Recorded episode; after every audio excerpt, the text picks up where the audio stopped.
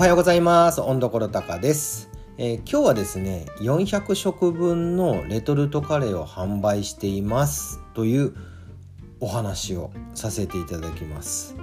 えー、その前に簡単に自己紹介なんですが僕は、えー、音楽と映像と写真のクリエイターです。2020年4月からフリーランスとして活動しています。その前は10年間フォトスタジオに勤務して、えー、ブライダルスクール、え記念写真などオールジャンルの撮影をするカメラマンをやっておりました。はい。はい、であのそのフリーランスになったきっかけなんですけど、まあ、その勤めているとその勤めるシフトみたいなものありますよね。この月間の時間のここは働く時間。そして余った時間で他のことをする。という生活をやってきたんですけどもっともっともっとその自分がやりたいこととか自分にしかできないことの優先度を上げたいと思ったのがフリーランスになったきっかけですね。はい、はい、もちろんそのその中にはお金にならないもの収益性のないものもあるし家族のこともあるしでもそこを均等にやっぱスケジュールして生きて生きたかった生きることをスタートしたかったというのがきっかけでございます。はい、でなんでその写真とか映像音楽に関すること以外のお仕事もするんですけど今回その400色のレトルトカレーというのがですねえー、これは友人がスキー場の山小屋を運営する中で販売できなかったレトルトカレーなんですね。はい、というのも僕の住んでる地域ってあの3つのスキー場に囲まれてるんですよ。はい、その中の1つのスキー場がを保有してるっていうのかな。まあ保有してる、えー、村？集落？集落なのか村なのかな。なんですね僕の住んでるとこっていうのは。なんで徒歩でスキーに行けるし、まあ、地元民特典で無料でスキーを毎年滑ってるですね。うん、でそのスキー場の中には山小屋がいくつか存在するんですよ頂上に行くまでの間に。ロッジですね。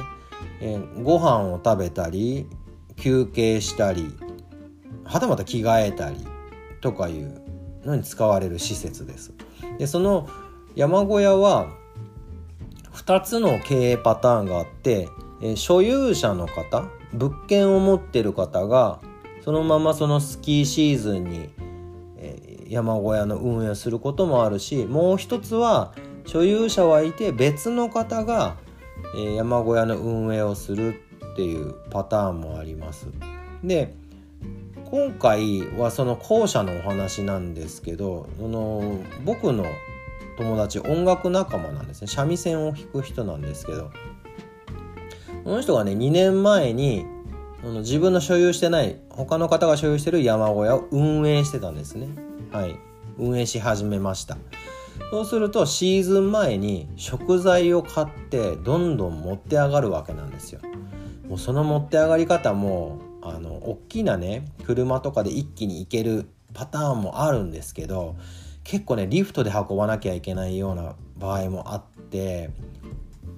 小小ロットですね小さい単位でどんどんどんどん運んで行き来行き来すると。っていうのの中に、えー、レトルトカレーがあったんですよ。800食あったとか1000食あったとかなまあそんぐらい結構あったんですよ。それを頑張って運びました。さあえー、でねそのレトルトカレーは他の具材と一緒にこう煮込むわけなんですね。そのパックをゆ茹でてポンって出すんじゃなくてね。あのまとめて鍋で調理して出すようにしてたらしいんですけどその年雪がねほとんど降らなかったんですよ。でもちろんスキー場というのは雪の上を滑る場所なので雪が降らないことには運営もできない経営もできないしまあそれはお客さんも来ないですよね。うん、でどうやら1日か2日だけドバッて雪が降って、えー、と営業できたって言ったかな。まあまあなんやかんやそんな感じでとにかく準備したレトルトカレーがほとんど使えないまま残っちゃったらしいんです。うん、でそのレトルトカレーをまあもう山小屋から下ろすんですよわざわざ。わざわざ下ろして自宅に持ち帰り。で去年はちょっともう都合も悪く山小屋の経営もできなくなっちゃってつまりもう2年越しでレトルトカレーほぼ、えー、1,000食分が残っちゃったと。いうことらしいんですね。であのー、そのお友達はもうちょっと諦め入っちゃってこんなものねまあ普通に店で売ってるものだしどうしようもないっていうことであの、もう配布したりねもう要は処分を始めてたらしいんですよね。それを僕彼とその飲み会をした時に飲んだ時にポッて聞いてちょっとそれは誰にとって誰にまあいい人もいるのかもしれないけどみんなにとっていい動きではないなと思ったんですよ。ね。だってもともとは商品としてカレーを仕入れてそれをスキー場で食べるお客さんに販売するっていうことでお客さん嬉しいじゃないですか。お金払ってご飯を食べられる。ゆっくりできるカレーが食べられる。で売る方も、えーと、その販売することでお客さん喜ぶ。それで儲けが出る。でもまあなんか商売の形ですよねでもそれがただ仕入れたものがただ無駄になってただ、えー、捨てなきゃいけない無料でどうにかしなきゃいけないという状況はなんかこう良くないと思ったんですよ。あのコロナウイルスもそうだけど外部要因によって何かが動かされることってもうほんとよく見てきてるじゃないですか。でもやっぱ外部要因に、まあ、左右はされてもその左右された後に、えー、対応できる形仕組みって僕必要だと思ってるんですね。で結局そのカレーをどうしたかっていうと、まあ、それ単体だと地元のね業務スーパーに売ってるカレーなのでまあ、ただ単に横流ししかもそこに上乗せする理由も何もないじゃないですか。ということで僕は地元の鹿児島からもう我が家がずっと使っているスパイスを取り寄せました。ひらめきっていうスパイスなんですけど。はい。それを取り寄せてつまりセットとして付加価値を持たせたんですね。はい。セットとして付加価値を持たせました。でまたそのスパイスもなんですけどうちあの妻のお父さんが野菜とお米を作ってるんです。で本当にその家族のために作ってくれてるんですけどただその中から販売に持っていく分もあります。全部が全部ね家族で食べきれないんで販売に回す分もあります。でももともとは家族のために作ってたのでもうそれは真心満載純粋な野菜とお米ですよ。でそれもそのレトルトカレーと一緒にセットにしてみました。でそうやってねもう何ヶ月前かな何ヶ月前からか販売を開始しましたところ、まあ、多くの方にご理解いただいて随分もうはけてきました。でもねこの取り組みって、えー、3社いるんですよね。その山小屋を運営していたお友達で僕で買ってくれる方。ここにもうすでに三方よし生まれてるじゃないですか。だってもともと無料でねあの履かせようとしてたお友達からすると売り上げが出るし売り上げが出る結果になる。で僕からしても僕もやっぱ仕入れと一緒ですよね。仕入れと組み合わせで利益を出す。はい。でぶっちゃけほぼ利益はないんですけどでもその販売工程によって人とのつながりができるので、まあ、今後いろいろなことを展開するのに効果がありますよね。で買ってくれた方は買ってくれた方で、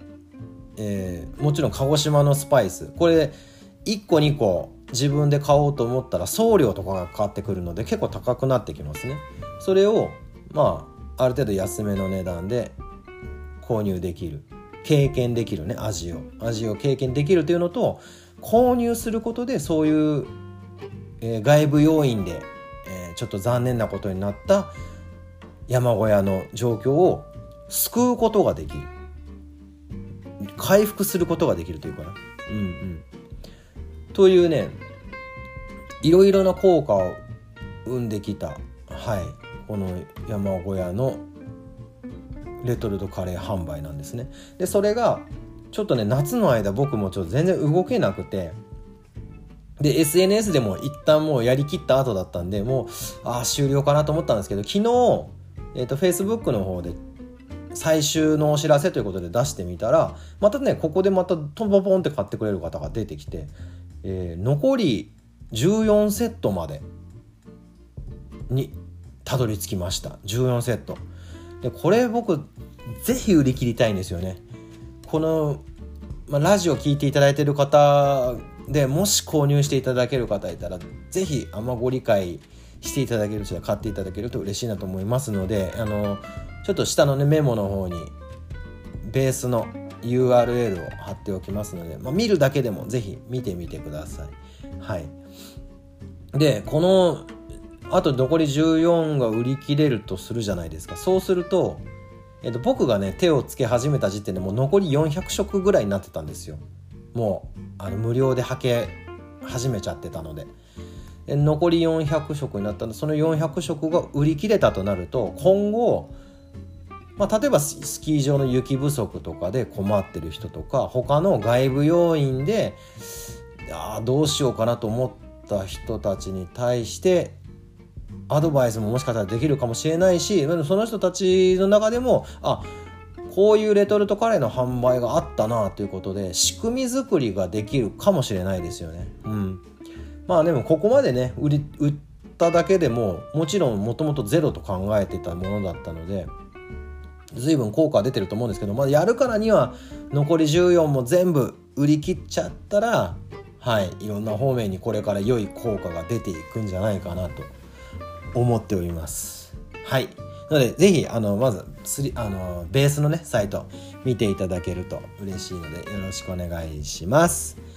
はい、ということで今日は、えー、レトルトカレーの販売をしていますというお話をしてみました。温どころたかでした。それでは今日も楽しくて愉快な一日をお過ごしください。さよなら。